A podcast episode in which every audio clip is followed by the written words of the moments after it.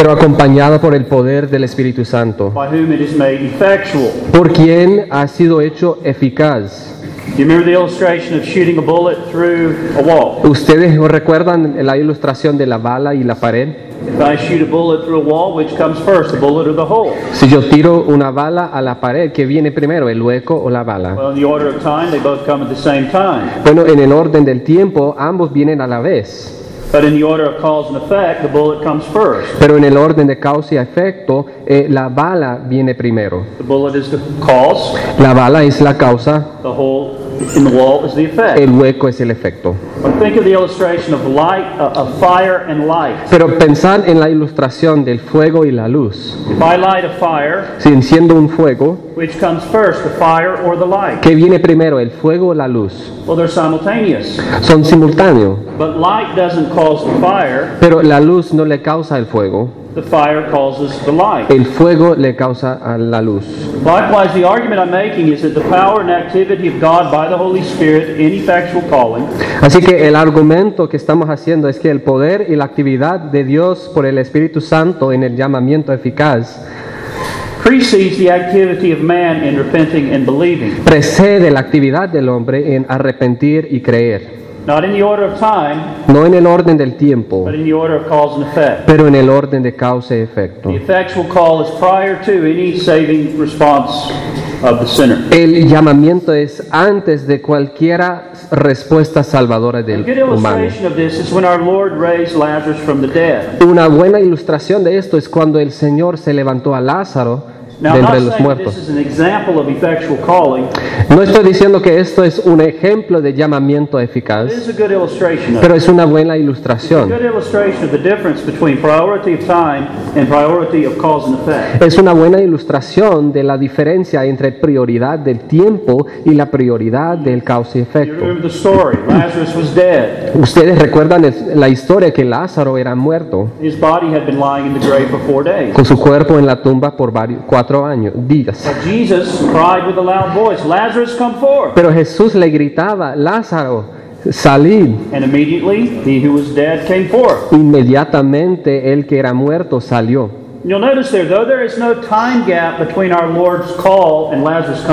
Van a notar que no hay un espacio de tiempo entre el llamado del Señor y el salir de Lázaro. Pero en el orden de causa y efecto, el llamado de Cristo era la causa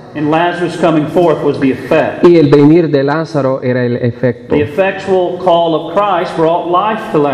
El llamado eficaz de Cristo le trajo vida a Lázaro. Resultó que su corazón comenzaba a latir, sus pulmones respirar, y solo entonces comenzó a mover su cuerpo. And the grave clothes were stripped off. La ropa de la tumba se desechó y comenzó a vivir una nueva vida. Es una buena ilustración para enseñar lo que pasa en el llamamiento eficaz. Entonces, primeramente, en el tiempo aceptado por Dios, el llamado del Evangelio viene a nosotros. No solamente en palabra, pero conectado al poder regenerado del Espíritu Santo en el corazón del pecador, por lo cual es hecho eficaz. Y ahí entonces, y solamente allí, es cuando el pecador se arrepiente. Allí toma su cruz y comienza a seguir a Jesús. Entonces él tiene un apetito por las cosas de Dios y por amar a su voluntad y a su pueblo. Y solo de ese punto en adelante comienza a crecer en la gracia. And not before. Pero no antes. And how do we demonstrate the priority of this call? Entonces, ¿cómo podemos demostrar la prioridad de este llamado? First of all, this is implied by the fact that this act of God is indeed described as calling. Primero, esto es implicado por el hecho de que este acto de Dios en verdad se describe como un llamado. Again, Romans 8:30, Paul says, moreover, whom he En Romanos 8:30 Pablo dice, whom God predestined these he also called. A los que predestinó, a estos también llamó. God who does this. Es Dios que hace esto. It's God who calls. Es Dios que llama. And it's God who calls. Es Dios que llama. The very fact this activity is ascribed not to man but to God. El hecho de que se atribuye esta actividad a Dios y no al hombre, and it's described as calling, y se describe como llamamiento, indica que esta actividad precede cualquier respuesta salvadora del pecador. A call is something you respond to, not vice versa. Un llamado es algo a lo cual se responde y no viceversa. God calls to something. Dios llama a algo, which implies that the person called responds not before but to. Y eso implica que la persona responde no antes pero al llamado. The call precedes the response called for. El llamado precede la respuesta mandada. But then secondly, the priority of effectual calling is not only implied. Pero número dos, la prioridad del llamamiento eficaz no es solamente implicado. Es el orden frecuentemente dado en el Nuevo Testamento. Again, look at Romans 8:30. Otra vez en Romanos 8:30. I'm going to be purposefully misquoting. Okay. Y a los que predestinó, a estos también llamó. Y a los que llamó, a estos también justificó. Y a los que justificó, a estos también glorificó. ¿Ese es el orden? No. Calling comes before justification. El llamado viene antes de justificación. We have predestination followed by calling. Tenemos predestinación seguido por llamamiento, seguido por justificación y seguido por glorificación. Now the point I want us to see is that justification by faith in Christ does not precede effectual calling. El punto es que la justificación por fe en Cristo no precede el llamamiento. It is preceded by effectual calling. El llamamiento precede a justificación. And I remind you that Paul is not talking here about the general call that comes to all who hear the gospel. Acuérdese que Pablo aquí no está hablando del llamado general. He's referring to Christians. Se refiere a los cristianos. The called ones according to purpose. Los llamados conforme al propósito. Los predestinados. Here we see this definite order again. Aquí podemos ver este orden definido. Predestination, issuing and calling. Predestinación demanda un llamamiento. Calling, issuing and justification. Llamamiento demanda una justificación. Justification, ultimately, issuing and glorification. Justificación demanda glorificación. There are other texts in the New Testament in which we see that we are not called because we have savingly responded to the gospel. Hay otros textos en el Nuevo Testamento que indica que no somos llamados porque hemos respondido al evangelio. Because we are saved, o somos llamados porque somos salvos. We are effectually called unto these things. Nosotros somos llamados a estas cosas. For example, 1 Corinthians 1:9, God is faithful by whom you were called into the fellowship of his Son, Jesus Christ. Por ejemplo, 1 Corintios 1:9, fiel es Dios por el cual fuisteis llamados a la comunión con su Hijo Jesucristo, nuestro Señor. 2 Thessalonians 2:13 and 14, God from the beginning chose you to salvation through sanctification of the Spirit and belief in the truth to which he called you by our gospel. Segunda Tesalonicenses 2:13 y 14. Pero nosotros debemos dar siempre gracias a Dios respecto a vosotros, hermanos amados por el Señor, de que Dios os haya escogido desde el principio para salvación, mediante la santificación por el Espíritu y la fe en la verdad, a lo cual os llamó mediante nuestro Evangelio. And then thirdly, número 3, the priority of effectual calling is made necessary by what the New Testament teaches concerning the natural state of man. La prioridad del llamamiento eficaz es necesitada por lo que enseña el Nuevo Testamento concierne el estado natural del hombre. Because of the fall, the Bible teaches that man by nature cannot and will not savingly respond to the gospel. Por causa de la caída, la Biblia nos enseña que el hombre, por su naturaleza, no puede ni podrá o ni responderá al evangelio aparte de la intervención y la operación de poder divino. In John 3:19, Jesus says. En Juan 3:19 dice.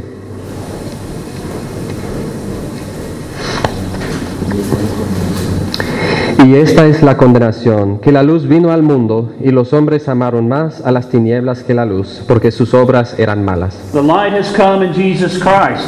La luz ha venido en Jesucristo. And that light shines upon men in the gospel. Y esa luz brilla sobre los hombres en el Evangelio. But men by nature love darkness rather than light. Pero los hombres por su naturaleza les aman a las tinieblas. They love the darkness and hate the light. Les aman a las tinieblas y odian a la luz. In fact, Romans 8:7 tells us that the carnal mind, Romanos 8:7 nos dice que la mente carnal, that is the natural mind handed down to us from our father Adam, esa es la mente natural que hemos recibido de nuestro padre Adán, that is enmity against God, está en enemistad contra Dios.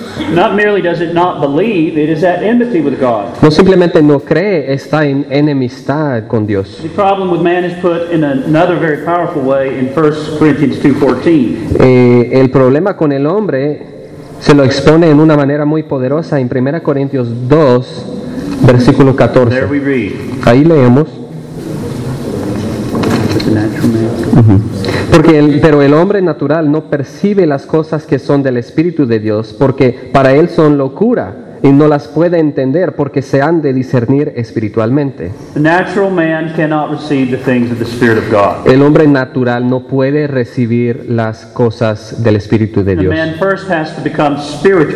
El hombre primeramente tiene que convertirse al espiritual antes de recibirlas.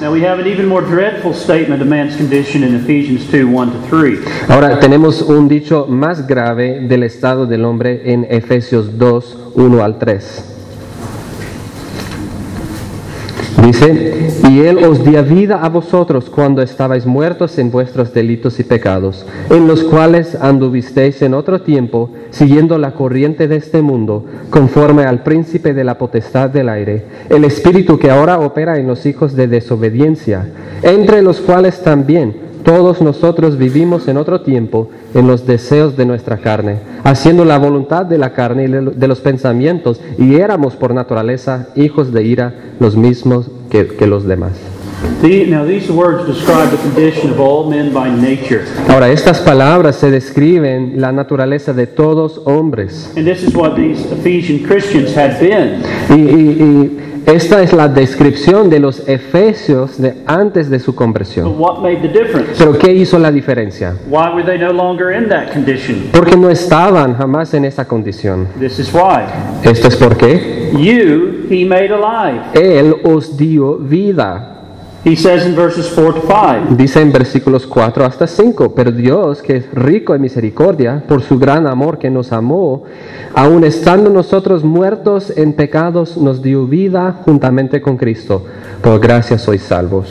Apart from God making them alive, they would have remained in their natural condition. Aparte de Dios hacerles vivos, ellos iban a permanecer en su condición natural. It's this making alive, this effectual work of God that comes to the dead and puts life into them. Es de vivificar la obra eficaz de Dios que viene a los muertos para darles la vida. This is what enables them to believe the gospel. Eso es lo que dan la capacidad para creer el evangelio. Well, we consider the reality of this call and the priority of this call. Ahora hemos considerado la realidad y la prioridad de este llamado. Now let me say something about the efficacy of this call. Ahora consideremos la eficacia de este llamamiento. Now by efficacy I mean this special call that has exclusive reference to God's people is indeed effectual and invincible. Por eficacia quiero decir que este llamado especial que tiene referencia exclusiva al pueblo de Dios es en verdad eficaz e invencible.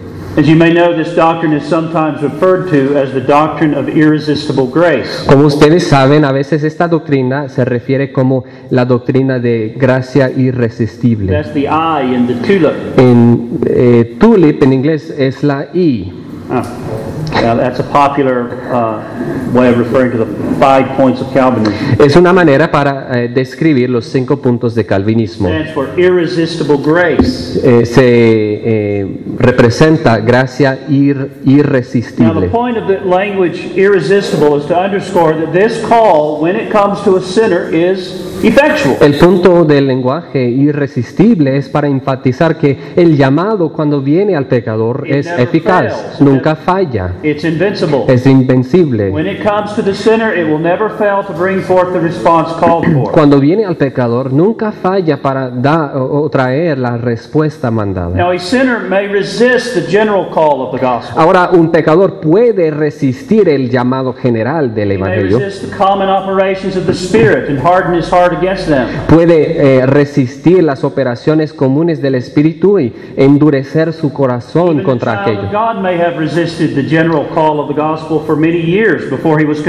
Aunque el Hijo de Dios pudiera haber estado resistiendo por muchos años el Espíritu antes de su conversión. Pero cuando Cristo viene por el Espíritu en poder para ya llamar al pecador a sí mismo, su poder es invencible e eficaz. Él rompe cada resistencia. Abre los ojos para ver la gloria de Cristo en el evangelio.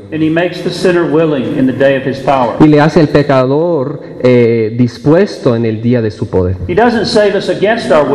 No nos salva contra la voluntad.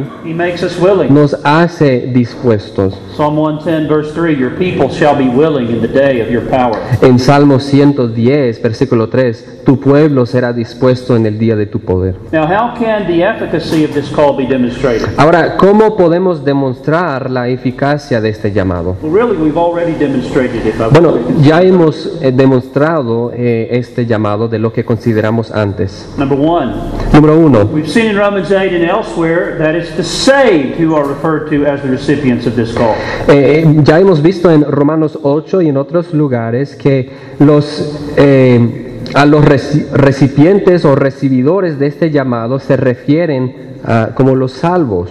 Therefore, all who are the recipients of this call are also saved. Así que todos los recibidores de este llamado son los salvos. There's no such thing as a person who has received this call who is not saved. No hay una persona que ha recibido este llamado que no es salvo. For whom he called, he also justified. Porque los que llamó también justificó. Secondly, we've seen that calling is tied to election and predestination. Hemos visto que el llamamiento se conecta a la elección y predestinación. Those who are elect and those who are called are one and the same persons. Los elegidos, los llamados son las mismas personas. Well, we know that all the elect, all who have been predestined to salvation, shall certainly be saved. Sabemos que todos los elegidos, los predestinados, ciertamente serán salvos. Therefore, we know that all the called are saved. Entonces sabemos que todos los llamados son salvos. All the elect are called. Todos los elegidos son llamados, todos los llamados son salvos. Así que este llamamiento es eficaz. Y por fin, déjenme acordarles de las palabras de Jesús en Juan 6, 37. Todos que el Padre me da vendrán a mí. It's interesting in the context there, Jesus has been preaching to the Jews and they have rejected his teaching. Es interesante que en el contexto Jesús estaba predicando a los judíos y ellos rechazaban su enseñanza. He says in the verses preceding that you will not believe in me, you will not come to me. En los versículos anteriores él dice, ustedes no creerán en mí, no vendrán a mí. In a sense, is comforting himself in his human nature. En un sentido, el Señor le está dando confort a sí mismo en su naturaleza humana. In the face of the unbelief of his fellow countrymen. En la faz de la incredulidad de su pueblo, de su gente. And he's basically saying, "You will not believe." Está diciendo, no creerán. But all that the Father has given to me shall come. Pero todo que el Padre me da vendrá a mí. La obra de Cristo no fallará. Cumplirá su propósito. Dios ha dado a un pueblo a su Hijo, sus elegidos. Cristo aceptó el papel y la responsabilidad de salvar a ese pueblo. En el tiempo apuntado, Jesús dice que todos que el Padre me ha dado vendrán a mí. No es posible, pero es verdad, seguro. Ciertamente vendrán a él en su vida de experiencia. Serán llamados, eficazmente a unión con Cristo. Now, having demonstrated these core elements of this doctrine from the New Testament Scriptures, habiendo demostrado estas doctrinas principales de las Escrituras, the reality of this call, the priority of this call, la realidad, la prioridad, the effectual nature of it, its invincibility, la naturaleza eficaz, es invencible. Now let's consider the means of the effectual calling. Ahora vamos a ver los medios del llamado eficaz. Now, when speaking of the means, we're asking this question. Hablando de los medios, estamos preguntando esta pregunta. What does God make use of in effectually calling sinners to Christ? ¿Qué utiliza Dios en llamar eficazmente los pecadores a Cristo? How does Christ himself come to us by the Spirit? ¿Cómo Cristo en sí mismo viene a nosotros por el Espíritu Santo, regenerating us and joining us to himself, para regenerar a nosotros y unirnos a sí mismo, awakening faith in despertando him, la fe en él?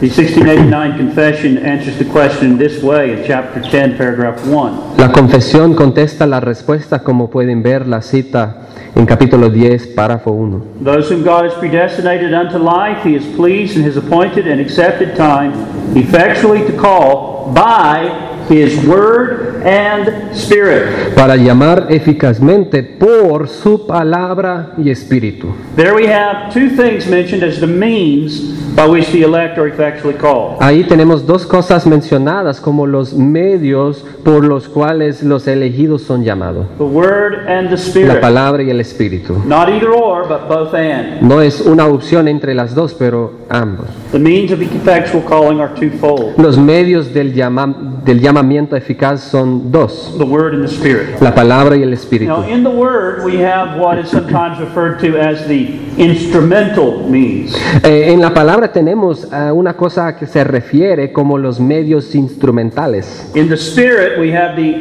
efficient means. En el espíritu tenemos los medios eficientes. Let me explain. Déjeme explicarles. By efficient means is meant that which directly produces a desired effect. Por los medios eficientes quiero decir que eso es un efecto que directamente produce algo. By the instrumental means is means the instrument employed in producing the desired. Por los medios instrumentales quiero decir el instrumento empleado en producir el efecto deseado. In other words, the word is the instrument used in effectual calling. En otras palabras, la palabra es el instrumento usado en llamamiento eficaz. And the spirit is the agent by which that instrument is made effectual. Y el espíritu es el agente por lo cual ese instrumento es eficaz en el corazón del pecador. So in answer to the question, by what means does God effectually call sinners? Entonces, para contestar la pregunta ¿cuáles medios utiliza Dios para llamar al pecador?, la pregunta o la respuesta tiene dos. Los llama eficazmente por su palabra y su espíritu. Entonces vamos a considerar primeramente los medios instrumentales de la palabra de Dios. God effectually draws sinners to Christ by the word. Dios eficazmente llama pecadores a Cristo por la instrumentalidad de la palabra. God, more specifically, the gospel message. La palabra de Dios, o más específicamente el evangelio, el mensaje del evangelio. Let's look at 1 Peter 1:23-25. Ven conmigo a 1 Pedro, capítulo 1, versículos 23 hasta 25.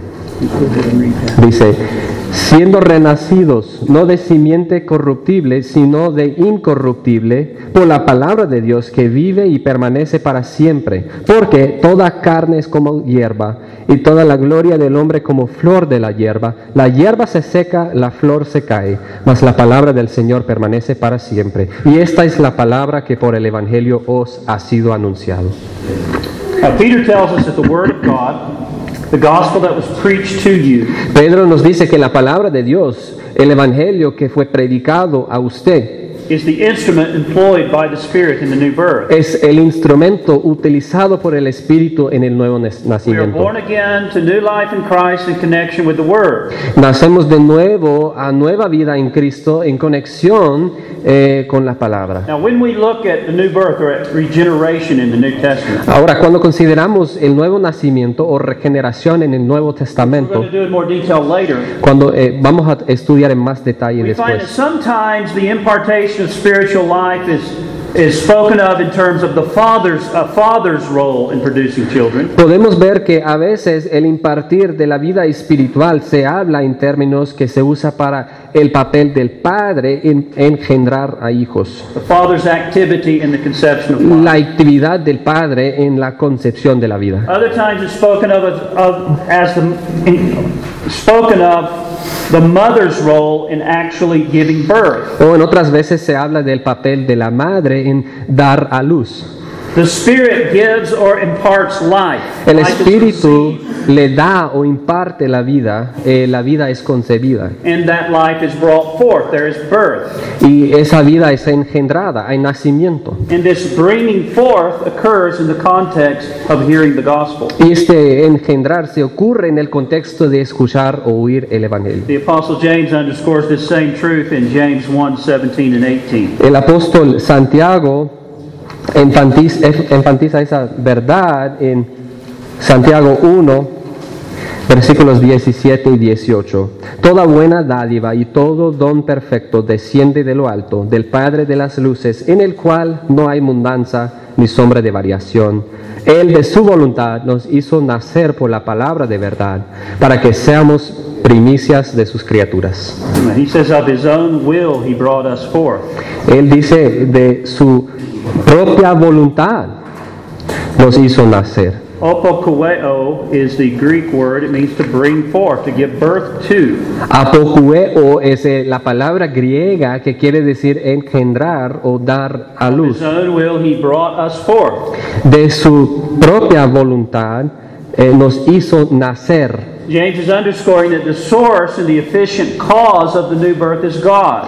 Santiago enfatiza que la fuente y la causa eficiente del nuevo nacimiento es Dios. It's a sovereign act of God's will. Es un acto soberano de la voluntad de Dios. Pero continúa para hablar sobre el instrumento que utiliza Dios. Él de su voluntad nos hizo nacer por la palabra de verdad. This new life from God is brought forth. It's brought out into the light. Esta nueva vida de Dios se engendra o se sale a la luz. It's brought to expression, we might say. Traído a la expresión, podemos decir, by the word of truth. Por la palabra de verdad. The word is the instrument of effectual call. La palabra es el instrumento del llamamiento eficaz. We speak of this 2 Thessalonians 2:13-14, John 6:44-45. Hay otros textos que hablan de esto en sus notas. But I trust we see from these texts that effectual calling does not occur in a vacuum. Pero confío que podemos ver de estos textos que el llamamiento eficaz no ocurre en un vacío. This act of God occurs within the context of the revelation and application of gospel truth. El acto de Dios ocurre en el contexto de la revelación y la aplicación de la verdad del evangelio al corazón y la mente del pecador. Now, by way of application, ahora, como aplicación, this has some very important implications and lessons for us. Este hecho tiene varias implicaciones muy importantes para nosotros. First of all, we learned that all true evangelism must focus on accurately explaining and declaring the truths of the gospel. Primero aprendimos que todo verdadero evangelismo debe enfocarse en explicar con claridad y declarar las verdades del evangelio.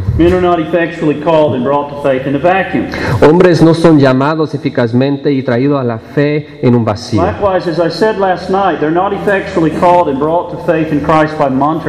También, como dije anoche, no son llamados eficazmente y traídos a la fe por mantras. Ustedes se acuerdan de la mantra. Una mantra es la repetición de varios sonidos sagrados como se encuentra en las religiones occidentales.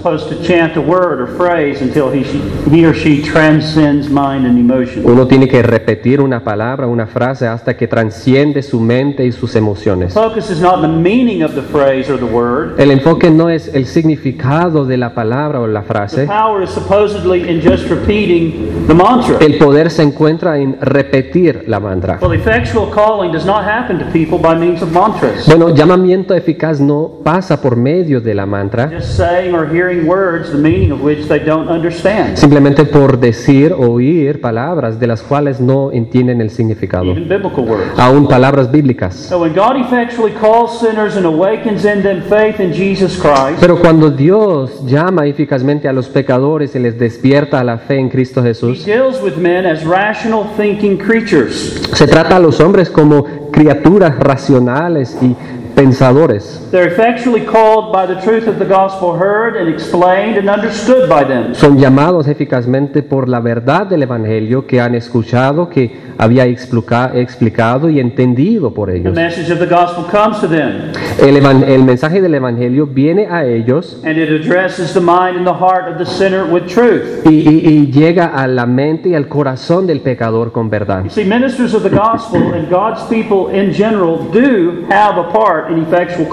Ven que ministros del Evangelio y el pueblo de Dios en general tienen una parte en este llamamiento eficaz.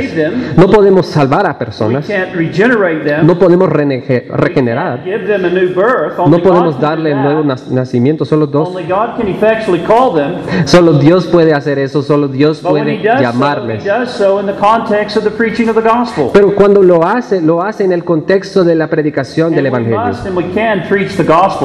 Así que debemos y podemos predicar el Evangelio a ellos. Cuando Dios llama eficazmente, el instrumento que utiliza es la palabra de Dios.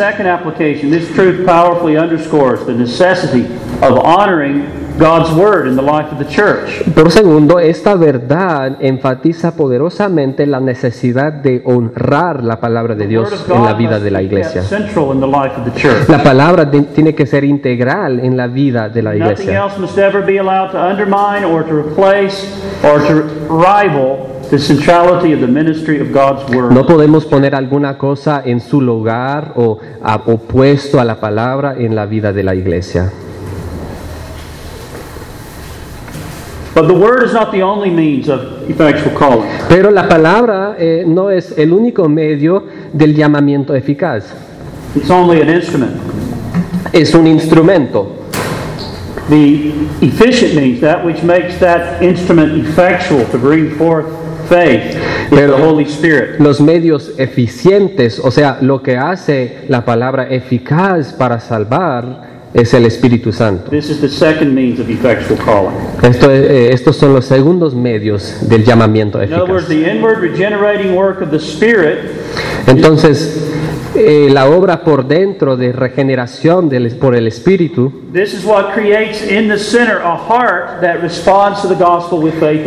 Eso es lo que crea en el pecador un corazón que responde en fe al Evangelio.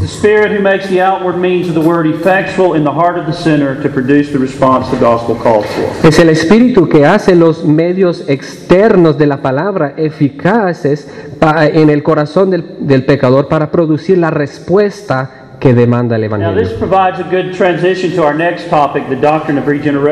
Esto provee una buena transición al siguiente tema de la doctrina de regeneración que vamos a seguir. Pero en este momento déjenme enseñarles algunos textos que expresan la obra del Espíritu Santo en llamamiento eficaz. Recuerdan las palabras de Pablo en 1 Tesalonicenses 1, versículos 4 y 5. Porque conocemos, hermanos amados de Dios, vuestra elección, y nuestro evangelio no llegó a vosotros en palabras solamente, sino también en poder, en el Espíritu Santo y en plena certidumbre, como bien sabéis cuáles fuimos entre vosotros por amor de vosotros. Así que los medios instrumentales, o sea, la palabra les llegó. But not in word only. Pero no en palabras solamente, sino en poder en el Espíritu Santo con mucha confianza.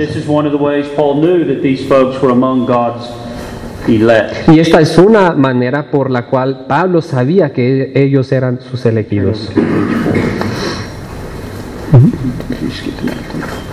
Who came to them accompanied by the mighty working of the Holy Spirit in their hearts.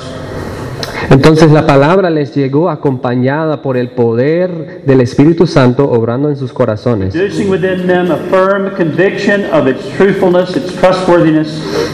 produciendo en ellos una convicción fuerte de la veracidad y que puedan confiar en la palabra. Una confianza de fe que el mensaje del Evangelio es verdad, ellos lo creían y pusieron su fe en ello. Fueron persuadidos completamente en sus corazones. No lo abrazaron con dudas o como una opinión que lo recibieron de otros.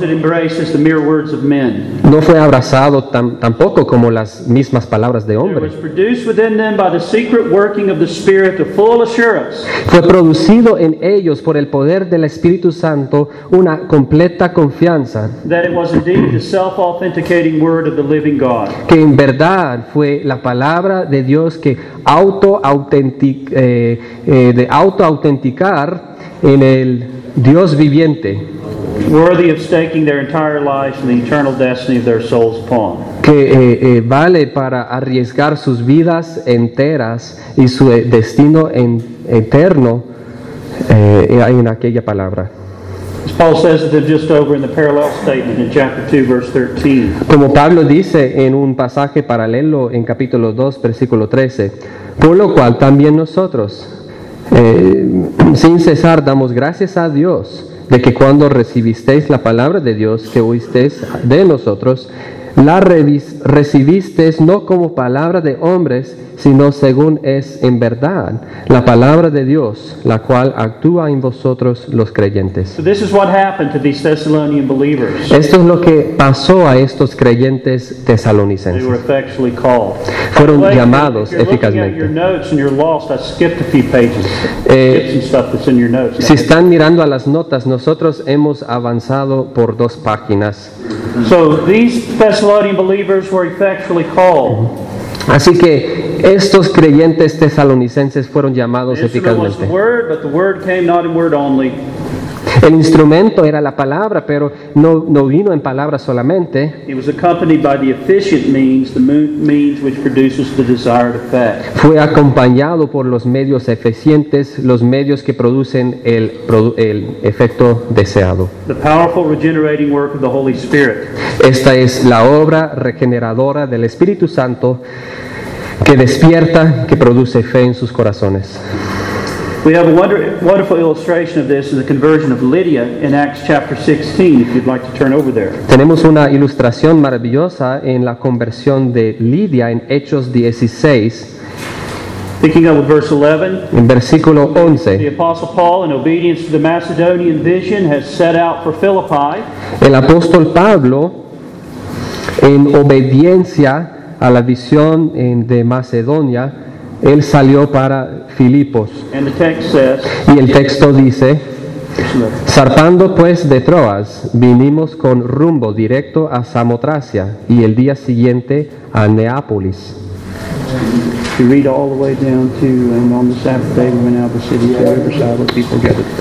Hasta versículo 13. Y de allí a Filipos, que es la primera ciudad de la provincia de Macedonia y una colonia. Y estuvimos en aquella ciudad algunos días, y un día de reposo salimos fuera de la puerta junto al río donde solía hacerse la oración, y sentándonos hablamos a las mujeres que se habían reunido. So here's the Apostle Paul convinced that God has sent him into this particular geographical area to preach the gospel. Así que aquí tenemos Pablo convencido que Dios le había enviado a este lugar en particular para predicar el Evangelio. Y aquí está predicando el Evangelio a este grupo de mujeres. ¿Y qué pasa? Well, while he is declaring and explaining the gospel in the form and substance of its words, mientras que está declarando y explicando el Evangelio en la forma y sustancia de sus palabras, the Lord himself, who is the central theme of the gospel, el Señor en sí mismo, quien es el tema central del Evangelio, is present by the Holy Spirit. Está presente por el Espíritu Santo. He is active doing something Paul could never do. Es activo haciendo algo que Pablo nunca podía hacer. Verse 14. Versículo 14. Entonces una mujer llamada Lidia, vendedora de púrpura, de la ciudad de Tiatira que adoraba a Dios. Estaba oyendo, y el Señor abrió el corazón de ella para que estuviese atenta a lo que Pablo decía. Now notice the order. She heard us. Noten el orden, que estaba oyendo. She heard the Apostle Paul and his companions speaking the word of God. Oyó al apóstol Pablo y sus compañeros hablando la palabra de Dios. She heard us, but then what followed? Nos oyó, pero ¿qué siguió después? The Lord opened her heart to heed the things spoken by Paul. El Señor abrió su corazón para obedecer las cosas que Pablo decía. She heeded them with faith. She heeded them savingly and believingly. Y la idea es que ella obedeció en fe completamente. This is made clear in the following verse where we're told that she was baptized and so on. Esto es más claro en el versículo siguiente cuando dice que fue bautizada. But she did not believingly take heed to the things that were spoken until first the Lord opened her heart. Pero no le hizo caso al mensaje hasta que el Señor abrió su corazón.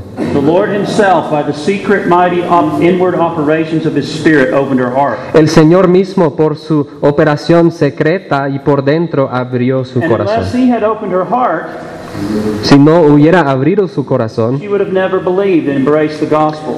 Nunca hubiera sido posible creer y abrazar el Evangelio. Bueno, la lección por nosotros creo que es muy clara. Esto nos recuerda que no solamente tenemos que ser activos en predicar y compartir el Evangelio, sino también debemos ser hombres de oración. La palabra viene a la gente en palabra.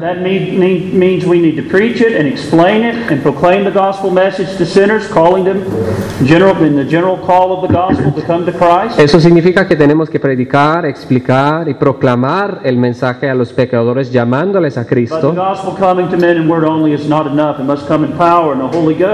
Pero el Evangelio viniendo a los hombres en palabras solamente no es suficiente, tiene que venir en poder y por el Espíritu Santo.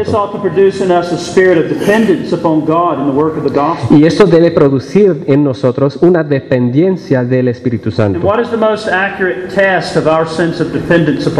¿Y cuál es la prueba más precisa para aprender si somos dependientes de Dios?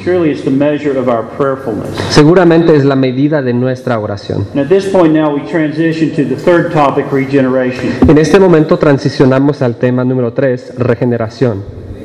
Now we finished effectual calling by considering the means of effectual calling, one of those being the Word, the other being the Holy Spirit. Ahora hemos terminado el llamamiento eficaz por considerar los medios de este llamado. It's the work of the Spirit in the heart that makes the general call effectual to produce faith and repentance. Hemos considerado la palabra y el Espíritu Santo, y es el Espíritu como medio eficiente que produce el efecto deseado.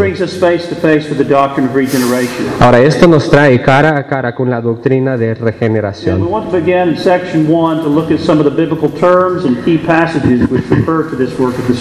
Quiero comenzar en la sección número 1 por considerar varios términos bíblicos y pasajes claves que se refieren a esta obra del Espíritu.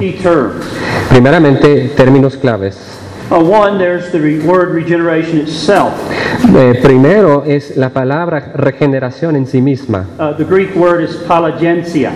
La palabra griega es palingenesia. Now this word is actually only used twice in the New Testament. Esta palabra se usa solamente 2 veces en el Nuevo Testamento. And only once to refer to what we mean by the theological concept regeneration. Y solamente una vez para referir a este concepto teológico.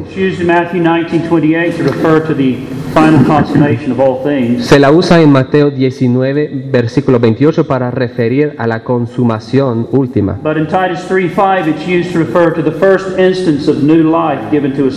Pero en Tito 3, versículo 5 se refiere a la primera instancia cuando al pecador le da nuevo. Ahí Pablo se refiere al lavar de regeneración y la renovación del Espíritu Santo. genao. Pero hay un segundo término que se llama genao. Genao means to begat or to be born. Genao quiere decir engendrar o nacer. It's sometimes used to refer to a father's part in begetting children. A veces se refiere a la parte del padre en engendrar hijos. To begat or to father. Para ser padre o engendrar. It's sometimes used of the mother to give birth to. Y a veces se refiere a la madre para dar a luz. You'll find this word used, for example, in John 1:13. Se encuentra esta palabra, por ejemplo, en Juan 1. Born not of blood, nor of the will of the flesh, nor of the will of man, but of God. Versículo 13, los cuales no son engendrados de sangre, ni de voluntad de carne, ni de voluntad de varón, sino de Dios. This is also the word used by our Lord in his encounter with Nicodemus. Esta es la palabra que utilizó nuestro Señor en su encuentro con Nicodemo. It speaks of being born again or born from above. Habla de ser nacido de nuevo o nacido de arriba. This is also used by John on several other occasions in his first epistle. Esta palabra se utiliza Juan en otras ocasiones en su primera epístola. 1 John 2:29. En primera Juan 2:29, 3:9, 3:9, 4:7, 5:1. 5:4, 5:18. A third word is a very similar word. Una tercera palabra es una palabra muy similar. Anagenao. Anagenao. It means to produce again. Eso quiere decir producir de nuevo. Nacer de nuevo. It's used by Peter in 1 Peter 1:3 and 1:23. Se la utiliza Pedro en 1 Pedro 1:3 y 23. There's a fourth word. Hay una cuarta palabra. Apokueo. And this word is used by James in James 1:18 we looked at earlier. Esta palabra se usa Santiago en capítulo 1:18. Of his own will he brought us forth by the word of truth. De su propia voluntad nos dio a vida. ¿Qué dice el versículo? I don't have this verse memorized. ¿Alguien tiene el versículo? Él de su voluntad nos hizo nacer por la palabra de verdad. It means to bring forth or to give birth to. Quiere decir engendrar o dar a luz. So we have these different words that are used to describe this work of the Spirit with the analogy of birth. Tenemos estas palabras para describir la obra del Espíritu Santo con la analogía del nacimiento. But this is not the only language used to describe this. Pero no es el único lenguaje para describir a esto. There are words that carry the idea of creating. Por quinto, hay palabras que llevan la idea de crear. The creating of new life. Crear nueva vida. Ephesians 2:10. Efesios 2, versículo 10. For we are his workmanship created in Christ Jesus for good works. Porque somos hechura suya, creados en Cristo para buenas obras. 2 Corinthians 5:17. 2 Corintios 5:17. Therefore, if anyone is in Christ, he is a new creation. Si alguno está en Cristo, nueva criatura es. Galatians 6:15. Gálatas 6:15. For in Christ Jesus neither circumcision nor uncircumcision avails anything, but a new creation. En Cristo Jesús ni la circuncisión vale nada, ni la incircuncisión, sino una nueva creación. Sexto. There's also the language of resurrection or making alive. Hay el lenguaje de resurrección o hacer vivo. And you he made alive. Y ustedes os dio vida. Ephesians 2:5. Efesios 2:5. Even when we were dead in trespasses, he made us alive together with Christ. Aun estando muertos, nos dio vida juntamente con Cristo. In Colossians 2:13. En Colosenses 2:13 dice: y a vosotros, estando muertos en pecado y en la incircuncisión de vuestra carne, os dio vida juntamente con él. All right, so this work of the Spirit in giving spiritual life to dead sinners is compared to conception or to birth. Así que esta obra del Espíritu Santo o dar vida espiritual a los pecadores muertos es comparado a la concepción o el nacimiento. It's compared to creation. Se compara a la creación. And to making alive or resurrection. O hacer vivo, resurrección. Now there's other descriptive language used to describe this. I'll just mention some of these. Hay otro lenguaje que se usa para describir esto, solo para mencionar. Scripture references that you can look up. Y darle citas para buscar después. There's the circumcision of the heart. La circuncisión del corazón. Deuteronomy 30 verse 6, Colossians 2:11. Deuteronomio 36, Colosenses 2:11. The washing or sprinkling of the heart or the giving of a new heart. El lavar o esparciar del corazón o dar un nuevo corazón. Ezekiel 36:25. Ezequiel 36:25. 1 Corintios 6:11, Tito 3:5. Hay el lenguaje de escribir la ley en el corazón. Jeremiah 31:33. Hebrews 8:10. Jeremías 31 y Hebreos 8. Y también eso de morir y resucitar a nueva vida. Romanos capítulo 6. So we've looked at the way this is described, the words that are used to describe this work of the Spirit. Así que hemos visto las palabras que se usa para describir esta obra espiritual. In our next session we'll look at the actual meaning of regeneration. What exactly is the doctrine teaching? What do we mean by this? En la próxima clase vamos a considerar qué significa exactamente la regeneración. 15 minutos, hermanos. ¿A qué hora sería? A las 11:30.